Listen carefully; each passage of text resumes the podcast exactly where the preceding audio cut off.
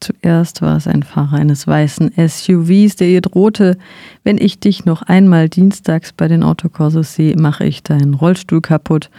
Dann hat sie auf ihrem Heimweg ein weißer Porsche SUV verfolgt, in dem er an drei Kreuzungen aufgetaucht ist.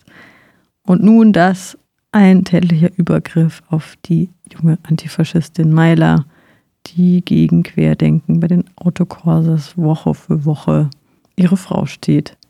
Sie erzählt erstmal, was passiert ist. Ja, also als ich ähm, am Mittwoch von der Schule nach Hause fahren wollte, hat es halt geregnet und Rollstuhlfahren ist voll anstrengend und dann meinte so ein Typ von hinten, ob er mir helfen kann. Und dann habe ich gesagt, ja. Und dann ähm, hat er mich erst geschoben und irgendwann mussten wir über eine Straße gehen und dann hat er mich so schneller geschoben und ist dann gegen die Kante gefahren und dann bin ich rausgeflogen und dann meinte er so, ja, geschieht dir recht, scheiß Antifant und ich soll mich von den Autokursus dienstags fernhalten. Und dann ist er gegangen und ich lag auf dem Boden und kam nicht mehr an meinen Rollstuhl dran. Wie sehen denn die Aktionsformen aus bei den Autokursus? Ähm, ja, also es gibt ja immer diese angemeldete Kundgebung ähm, direkt am Stadion und dann gibt es halt noch meistens so Kleingruppen, die durch die Stadt fahren. Also es war schon auch so, dass äh, die Person dich gezielt abgefangen hat oder wie war dein Eindruck?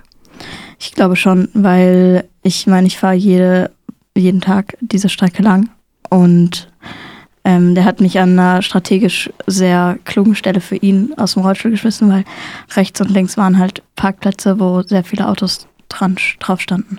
Und ich denke, dass er auf einen Parkplatz gegangen ist und dann weggefahren ist. Hm. Wie gehst du jetzt weiter vor? Bist du Anzeige erstatten? Ja, also wahrscheinlich. Aber ich muss mir überlegen, weil wenn ich Anzeige erstatte, hat der auch meine Adresse. Wie wärst du dich? Wie wären andere Menschen sich? Weil das war jetzt schon der zweite männliche Übergriff, auch auf Frauen aus dem Querdenken-Umfeld, auch gezielt wahrscheinlich. Ähm, ja, wie wären wir uns, also wenn wir jetzt mal sagen, wir als Linke in Zukunft gegen solche Übergriffe? Hast du da eine Strategie, eine Idee, einen Wunsch?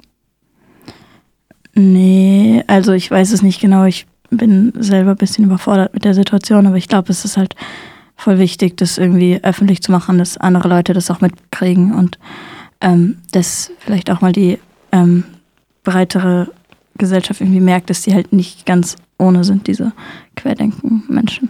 Und halt, ja. Also da ist schon auch ein gewisses Aggressionspotenzial da, nicht nur in Worten, sondern auch in Taten, wie wir ja, jetzt schon öfter gesehen haben. Ähm, es waren jetzt jedes Mal Männer, die Frauen angegriffen haben und auch sehr junge Frauen. Hast du da irgendwie auch während der Tat, sagen wir jetzt mal, irgendwie so ein Sexismus oder so, sexistische Beleidigung oder so, sowas mitbekommen? Also er hat mich ja relativ lange geschoben und hat mich ja schon Fragen, hat mir da schon irgendwie Fragen gestellt, ob das halt anstrengend ist, bla bla bla. Aber ähm, währenddessen eigentlich nicht wirklich. Aber ich glaube schon, dass sie halt gezielt auf, sagen wir mal, schwächere Personen ähm, gehen. Ja. Weil ich glaube, die würden sich auch nicht trauen, jetzt irgendwie so einen großen, breiten Typ anzugreifen. Was würdest du den Leuten empfehlen, die mal in so eine Situation geraten, was wir natürlich niemandem wünschen wollen? Ähm, dass halt sich sofort an irgendwelche Leute wenden und das denen erzählen und das vielleicht irgendwie öffentlich machen und erstmal nicht mehr alleine durch die Stadt fahren. Ja. Das ist ja auch eine große Verunsicherung eigentlich, ja. Ja, auf jeden Fall. Also es, man ist halt total unmobil dann, weil du die ganze Zeit irgendwelche Leute brauchst, die mit dir irgendwo hinfahren. Ist es jetzt so, dass du dich nicht mehr alleine im öffentlichen Raum bewegen möchtest? Ja, ich fahre eigentlich fast gar nicht mehr alleine durch die Stadt. Hm.